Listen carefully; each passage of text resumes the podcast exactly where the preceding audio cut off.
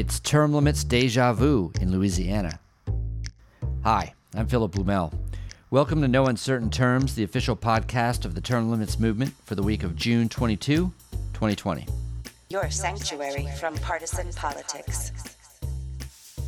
The term limits convention bill passed the Louisiana House early last week, the second time this has happened in the last month.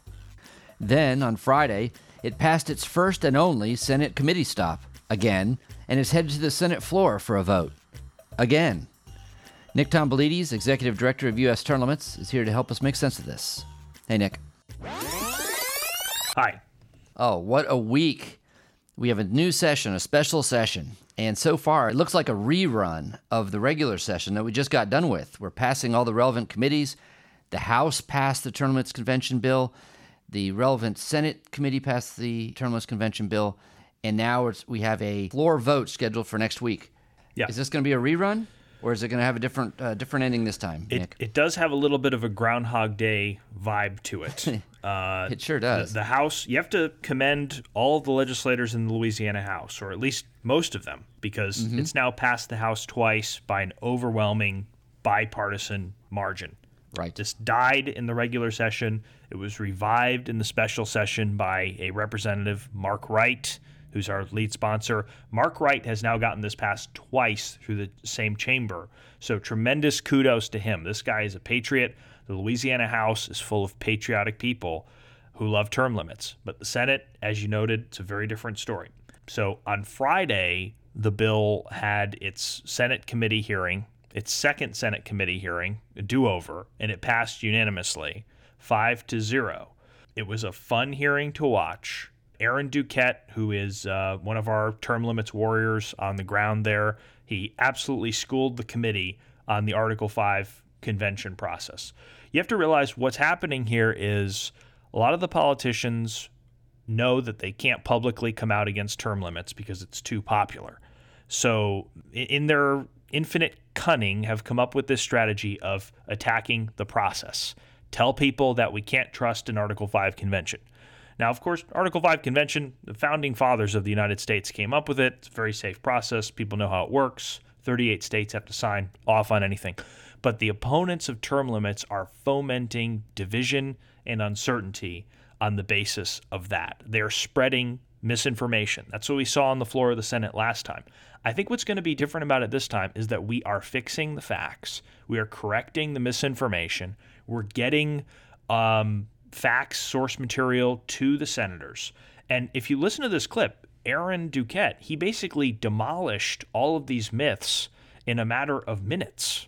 He clearly won over the senators, seeing as the result was so positive. It was 5 0. The first time we went through that committee, there were actually a few senators who voted against it. So I think we're in a much better position right now. And hats off to Aaron as well for doing a superb job. Well, let's hear it. Let's play the majority of the committee meeting um, in which it passed. Thank you, Chairwoman. Ryan Haney here representing U.S. term limits, members of the committee. The resolution simply is a statement of the Louisiana legislature to request an Article 5 Convention of States uh, on the sole subject of U.S. term limits to be basically talked about in a Convention of States. Uh, the process would require 35 total states to pass the exact same language for any convention to actually take place. Uh, the convention, when it would, if it be called, uh, would have to have a, a, a consensus, a majority of states agreeing to terms, and then it would have to come back to the legislature to be ratified. Okay. A question from Senator Fall. Thank you, Madam Chair. So, some of the concerns I've heard is that maybe if we do this, it would open up a uh, convention to look at all areas of the Constitution. But it's my understanding from speaking with you that you believe it would only address term limits. Correct. So, you know, where people I think have confusion is that it's in our state's country's history, nobody's ever got to 30, 35 states to all agree, right, to do something. Um, I think people are kind of scared of the unknown. We feel very confident, and I'm going to invite Aaron up if he wants to give a couple of seconds. I think it's helpful. Okay, if you would introduce yourself, please, sir. Yes, uh, my name is Aaron Duquette, and I'm with U.S. Term Limits. Uh, I want to thank the committee for having us today. Um, just to speak real briefly to, to the concern, right, about the if this convention can be limited. Um, I can speak to that in a number of ways. Um, Two thirds of the states, per, per Article 5 in the Constitution, and I would encourage any member to, to read it over again, eh, right in the Constitution. Uh, it's very clear that two thirds of the state legislatures have to pass the same resolution on the same topic uh, in order for this convention to be triggered. And the explicit purpose of that convention is uh, predetermined right within Article 5 itself. Uh, it calls itself a convention to propose amendments. So its purpose is limited, number one, to uh, only proposals, right? So there's no effective law within the convention itself. Uh, it simply proposes an amendment like Congress might. And then that has to go back to the state legislatures. 38 state legislatures need to ratify whatever comes out of that. So that means only 13 states are required to shoot anything down. So nothing's open. the the Constitution is never open in that process any more than any of the other amendments we've had to the Constitution. Uh, it's conflated with the idea of a constitutional convention, uh, which is an open, right, sort of plenary powers convention uh, to draft a whole new amend, uh, new And I constitution. jump in, that's where a lot of the confusion has came, is there's Right. two different ways to amend the Constitution. Congress can do it, they can call a convention, and that is a different beast than what we're talking about with the states' rights side of it, where the states and the legislatures can call it. And just as a um, reminder to the committee, last term, we did pass a resolution that many of us, you know, voted on that uh, would set up a, con- a convention to address three issues: term limits, federal overreach, and federal funding. So the idea of doing this separately is to say, you know, maybe there's not 34 states that agree with doing a convention for those three topics, but maybe there's 34 states that agree with doing this one topic, term limits. Is there any more discussion on this resolution? I don't have any other folks on the board. What's the pleasure of the committee? Senator Milligan moves favorable on HCR 6. Any objection? Seeing none, then we'll move HCR 6 favorable. Now, this is really impressive for a lot of reasons. Uh, one is that, as you said, in the first floor vote in the Senate, we got shot down because all this confusion came up about the um, how Article Five works or whatever. But what we just heard in this committee meeting is that these senators are pretty up to date on this, and of course they had Aaron there uh, schooling them. That's a little bit different than what we saw last time in the Senate, and of course. Everyone on this committee is a senator and is going to be voting in that final floor vote. So there's five votes right there. Aaron, by the way, former teacher who has left that vocation, but he's still teaching. I mean, he's educating politicians on how this works, and you know, he's dedicating himself to passing term limits for Congress. Uh, so it's incredible. And I think what will probably make the difference this time out is we are tenaciously doing outreach to every senator. We are educating them on term limits, educating them on Article 5. They're getting calls from their constituents daily. Mm-hmm. They're getting emails daily, and we're putting pressure on them back home in the district. And so you can make the educational argument and you can win arguments until the cows come home. But what are politicians mainly focused on? They're focused on politics. What do the people Right, back getting home? reelected. Yeah, getting reelected. It's their only focus. Term limits wouldn't exist if that weren't true. So they're worried what do people back home in the district think? We know over 80% of them want term limits, Democrat, Republican, it doesn't matter. And we know that US term limits is publicizing their positions on this. And I'll give you one example of that. So on the first go around, we lost in the state senate 16 18. It failed. And that's in part because two senators who signed our pledge, who'd personally committed themselves to vote for it, they reneged on their word. Wow. The senators uh, At the last minute. at the last minute, Heather Cloud and Beth Mizell. This one senator, Beth Mizell, she was so shameless. She signed the pledge, our pledge, and actually took a picture of herself holding it up and smiling. This was during the campaign. So she said, Yeah, look at me. I support term limits. And then as soon as she gets reelected, as soon as she got done riding that term limits wave into office, she breaks her word. So it's disgraceful behavior, but it's exactly what you see in politics every day. The difference is we're not going to let her get away with it. Today, as you are downloading this podcast, as you are listening to this podcast, mailers are landing in the district, in the mailbox of every voter in Beth Mizell's district to tell them that she broke her word on congressional term limits. So at this point, you know, we're not attacking anybody. What we're doing is we are telling the truth. We are telling the voters where Beth Mizell stands on term limits, and we're putting the ball in the voters' court to deal with their own senator. It's not us, it's the voters she's got to deal with now. Let's see how that works out for her.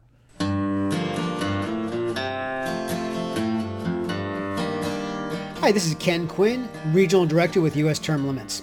One of the most frustrating things we encounter sometimes when speaking with state legislators is their misunderstanding of Article 5 itself by claiming that it's a con-con, meaning a constitutional convention that can rewrite the entire Constitution. Typically, they say this because they have never researched the subject themselves and are only repeating what they've heard others say about it. Then there are others that use it as a smokescreen and an excuse to stop reforms that the people want in order to protect the establishment and maintain the status quo. Now, on a personal note, I opposed the idea of an Article 5 convention because I was ignorant of the facts. I only read the propaganda that came from an anti-Article 5 group that created fear of it as a tactic to raise money for their organization. It wasn't until I did my own research and discovered that they were outright lying about our constitutional history that I embraced the idea and realized that the Article 5 convention is the very tool the framers gave us to check the power of an abusive and corrupt Congress. The evidence that an Article 5 convention is not a con-con is irrefutable. Any person who refuses to believe that after being presented with the facts is either too proud to admit they were wrong or they have a motive to deceive others for personal reasons. All of the records demonstrate that the framers and ratifiers of the Constitution understood that Article 5 was not a con-con and could only propose the amendments the state legislatures specified in their applications. One simple example of this truth is that the framers rejected a motion giving Article 5 the same power as a constitutional convention. Yes, you heard that correctly. The framers rejected a con-con. All you need to do is read the debate at the federal convention on September 15th. Immediately after the unanimous vote to restore the convention back into Article 5, the motion was made by Roger Sherman of Connecticut, and James Madison documented the following, quote, Mr. Sherman moved to strike out of Article 5 after legislatures the words, quote, of three-fourths, unquote, and so after the word conventions, leaving future conventions to act in this matter like the present convention according to circumstances, unquote. That motion was rejected by the framers. Had Sherman's motion passed, it would have required a unanimous vote to make any changes to the Constitution, which was one of the major problems with the Articles of Confederation and why it was never amended. The requirement for unanimous consent is a long-standing practice among countries, states, and parties when they are joining a new compact, not amending one. And based on Sherman's statement, Article 5 would have had the power to act like the present convention, a constitutional convention, to draft a new constitution. Thankfully, the framers rejected the con-con and gave us a tool to check the power of a corrupt federal government. It is time we finally use it and propose a term limits amendment for Congress to help turn that corrupt body of career politicians into one where citizen legislators represent the American people for a short period of time. Please join us at termlimits.com and let's make the framers proud and use Article 5 as they intended us to do.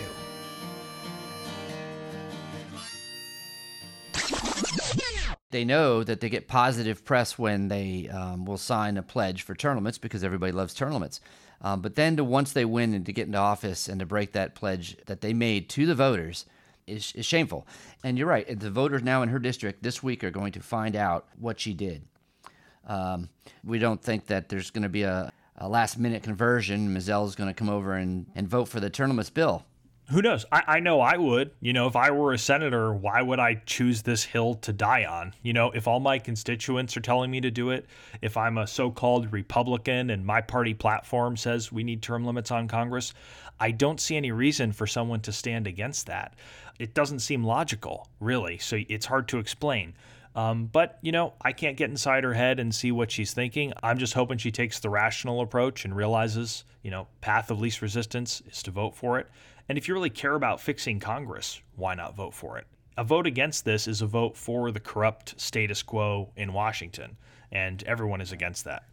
And U.S. Term Limits is always fair. We um, let voters know when someone signs a pledge for term limits. We let voters know when someone breaks a pledge for term limits. And we'll let voters know if she and others vote for the Term Limits convention bill. So it's not a matter of promoting a politician or attacking a politician. It's just about letting voters know what those politicians, what actions they take on the issue of term limits. And that's it. So we'll see how it goes. I'm excited about the vote. Um, like I said, uh, it would be really anticlimactic to have it be just like last episode, but I'm thinking this ending is going to be a little bit different. I'm hoping so. And uh, we're not just talking to those two senators. Like, if those senators change their vote, then you're at 18, but you really need 20. So we're, we're also doing outreach to the senators who had missed the initial vote. Uh, there were at least two of them who said they might support it. Uh, we're doing outreach to Democrats in the state Senate, all of them, because in the state House, you had this huge disparity between the House and the Senate, where in the House, a majority of the Democrats voted for it. In the Senate, none of the Democrats voted for it. So, what's up with that? Why couldn't we get a single Democrat in the Senate? Uh, but we're talking to them, we're working on them. Sometimes people will call us and they'll say, well, you people at U.S. term limits are not team players because, you know, we're not acting like loyal Republicans or we're not acting like loyal Democrats. Well, we're team players, but what folks sometimes fail to understand is our team is term limits. That's our right. team our team is reforming the entire system, not taking one side or the other. So that's, That's what this is all about. Let's hope they see the light. We're on the citizens team, not the politicians team. Right.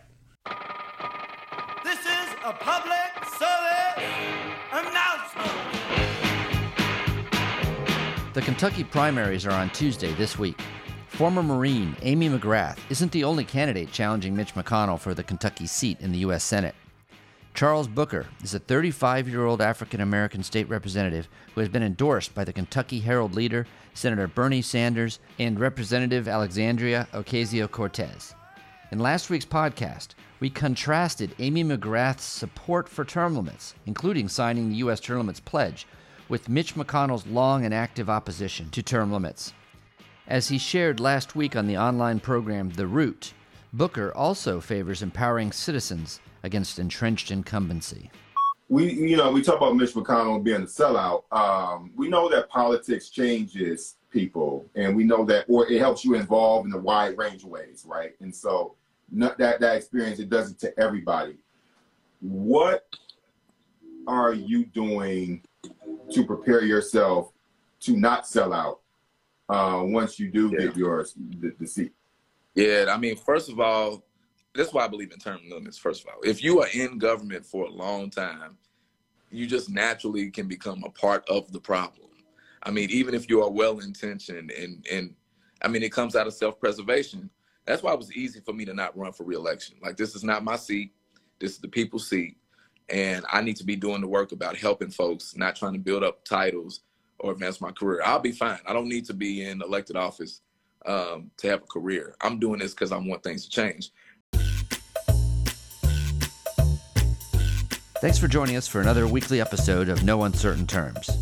With elections coming, your state legislator needs to hear from you. Go to termlimits.com and under the Current Actions tab, choose Contact Your State Legislator. Put in your address and you can send an email to both your state House and Senate rep to sign the Term Limits Pledge. That's termlimits.com under the Current Actions tab. Thank you. We'll be back next week. If you like what you're hearing, please subscribe and leave a review. The No Uncertain Terms podcast can be found on iTunes, Stitcher, YouTube, and now Google Play.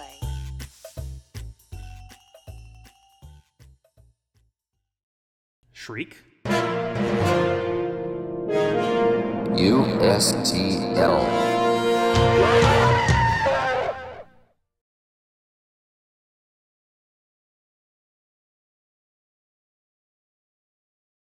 I, I wrote a public service announcement, by the way. Should I read my public service announcement?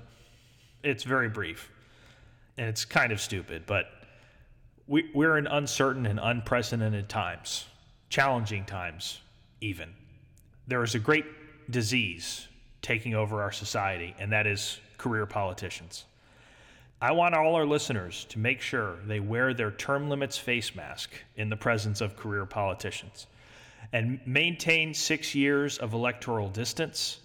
Keep career politicians far, far away from your Capitol dome to ensure the health of your republic. Just a quick public service announcement those are U.S. term limits guidelines for fighting the disease of career politicians.